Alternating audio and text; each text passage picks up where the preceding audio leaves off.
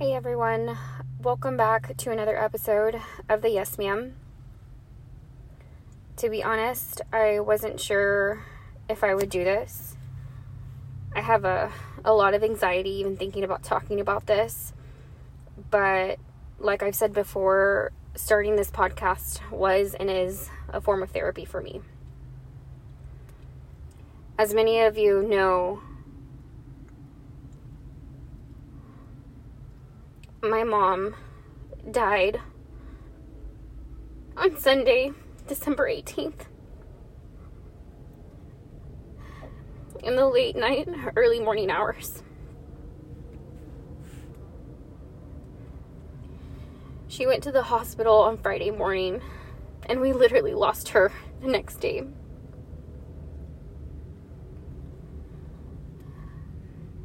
December 17th was my niece's birthday. My siblings planned to take the kids to go skating, and I wanted to join them as my niece is also my goddaughter, and I often miss celebrations due to work.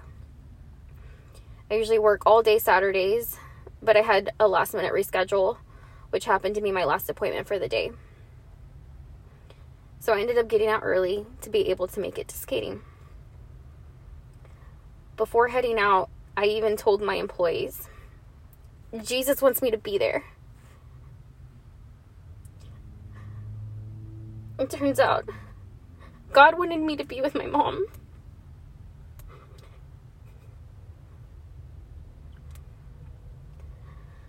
As soon as I got out of work, I went to take my dad food since he had been with my mom all day at the hospital. And I realized she wasn't better. She was getting worse. There was not a more helpless, gut wrenching feeling than having my own mother pass out in my arms.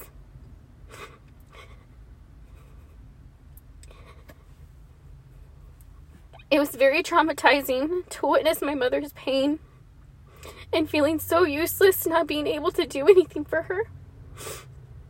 Calling in nurses to help her, but no one knowing what to do.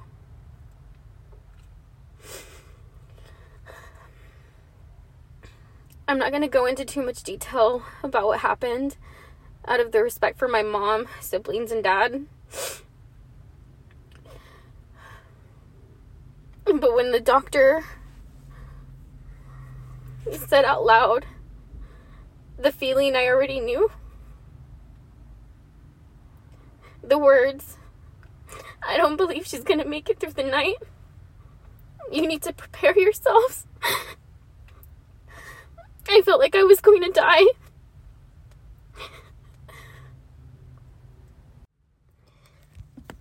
I just remember crying out loudly. I felt like all the air was taken out of me. The fear I had confirmed true. So I yelled out. I sobbed. I paced. I sat on the hospital floor alone. I screamed. Why? I'm so damn mad. She was taken from me too early. The shit she went through to finally be able to live and it all to be taken away from her too quickly from us. Like, what the fuck? Like, we just recorded my last three episodes together telling her life story.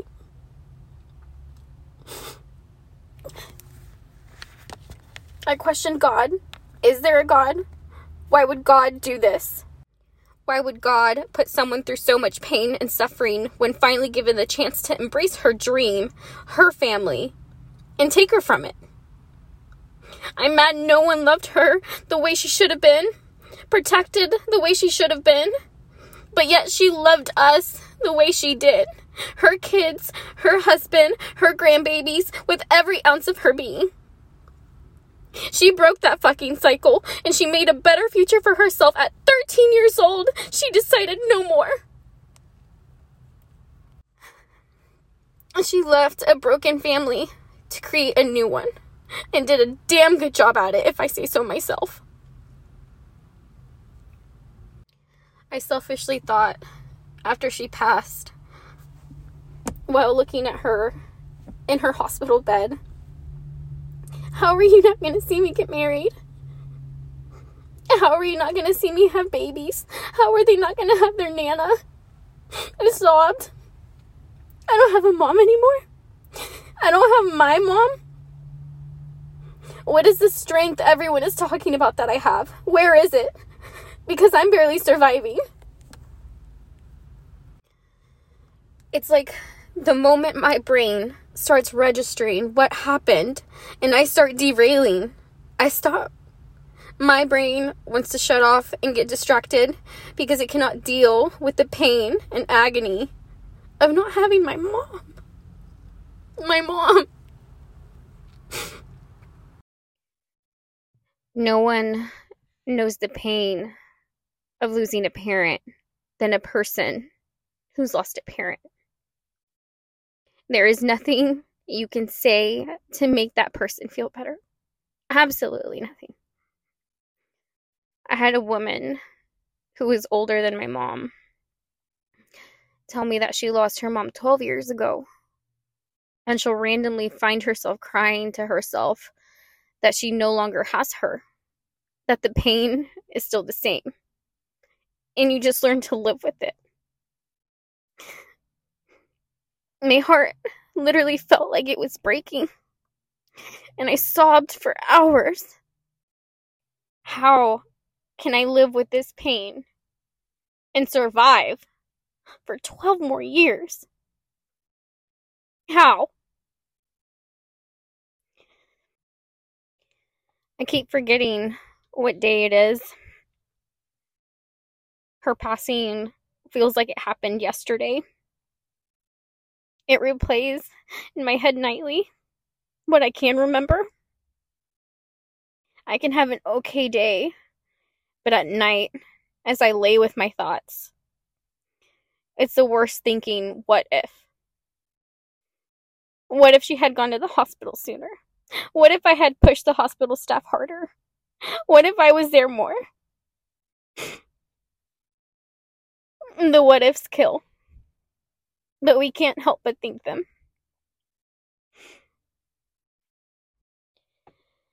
We try and focus on the good, on the happy, in the midst of overwhelming sadness.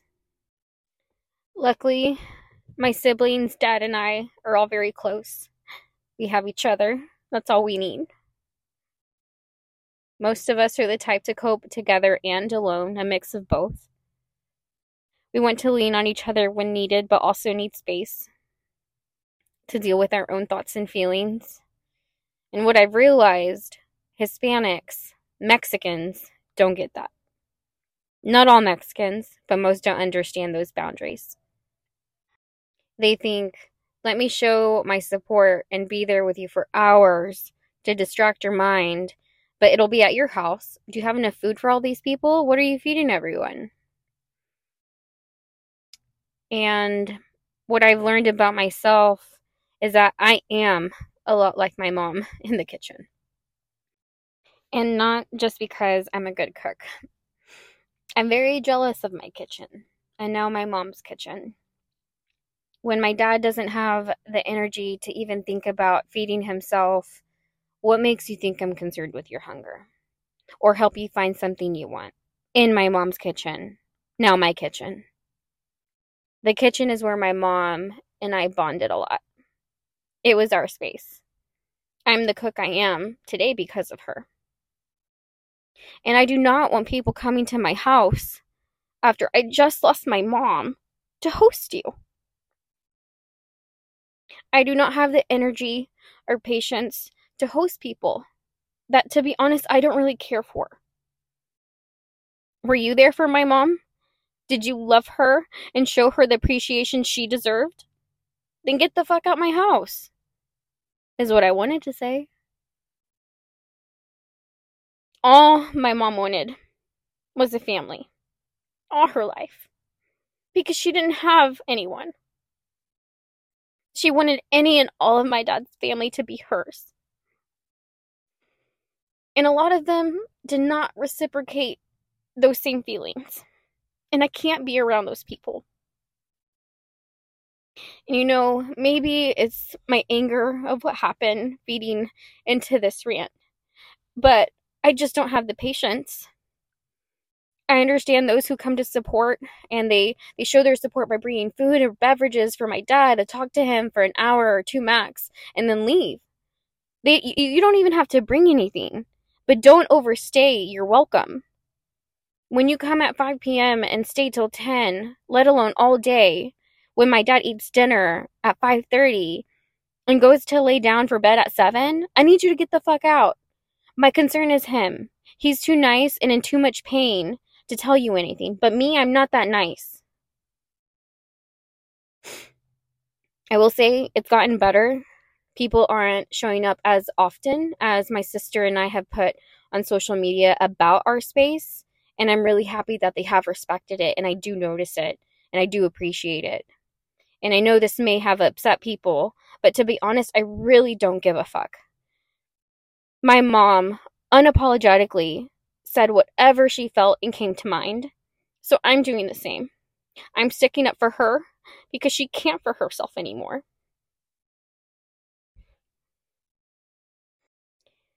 I dreamt of my mom the day after her viewing. I had been waiting to see when she'd visit me. I begged her to. I had woke up early that morning realizing I'm still living this life. And she didn't come and see me. And I told myself, go back to sleep. So I did. As soon as I fell asleep, I found myself dreaming. I'm on a boat, a small boat, getting to shore. And as soon as I stumble off, I turn around and find my mom getting off another one farther down. I scream, Mom! I bolted to her. She was smiling at me, still looking like her. I attacked her with my arms and we rolled onto the ground. She was laughing and smiling at me. And then I woke up. It was such a quick dream. And I cried. I cried because I finally saw her. I cried because I realized when we fell to the ground, she didn't say ow. My mom was a very fragile woman.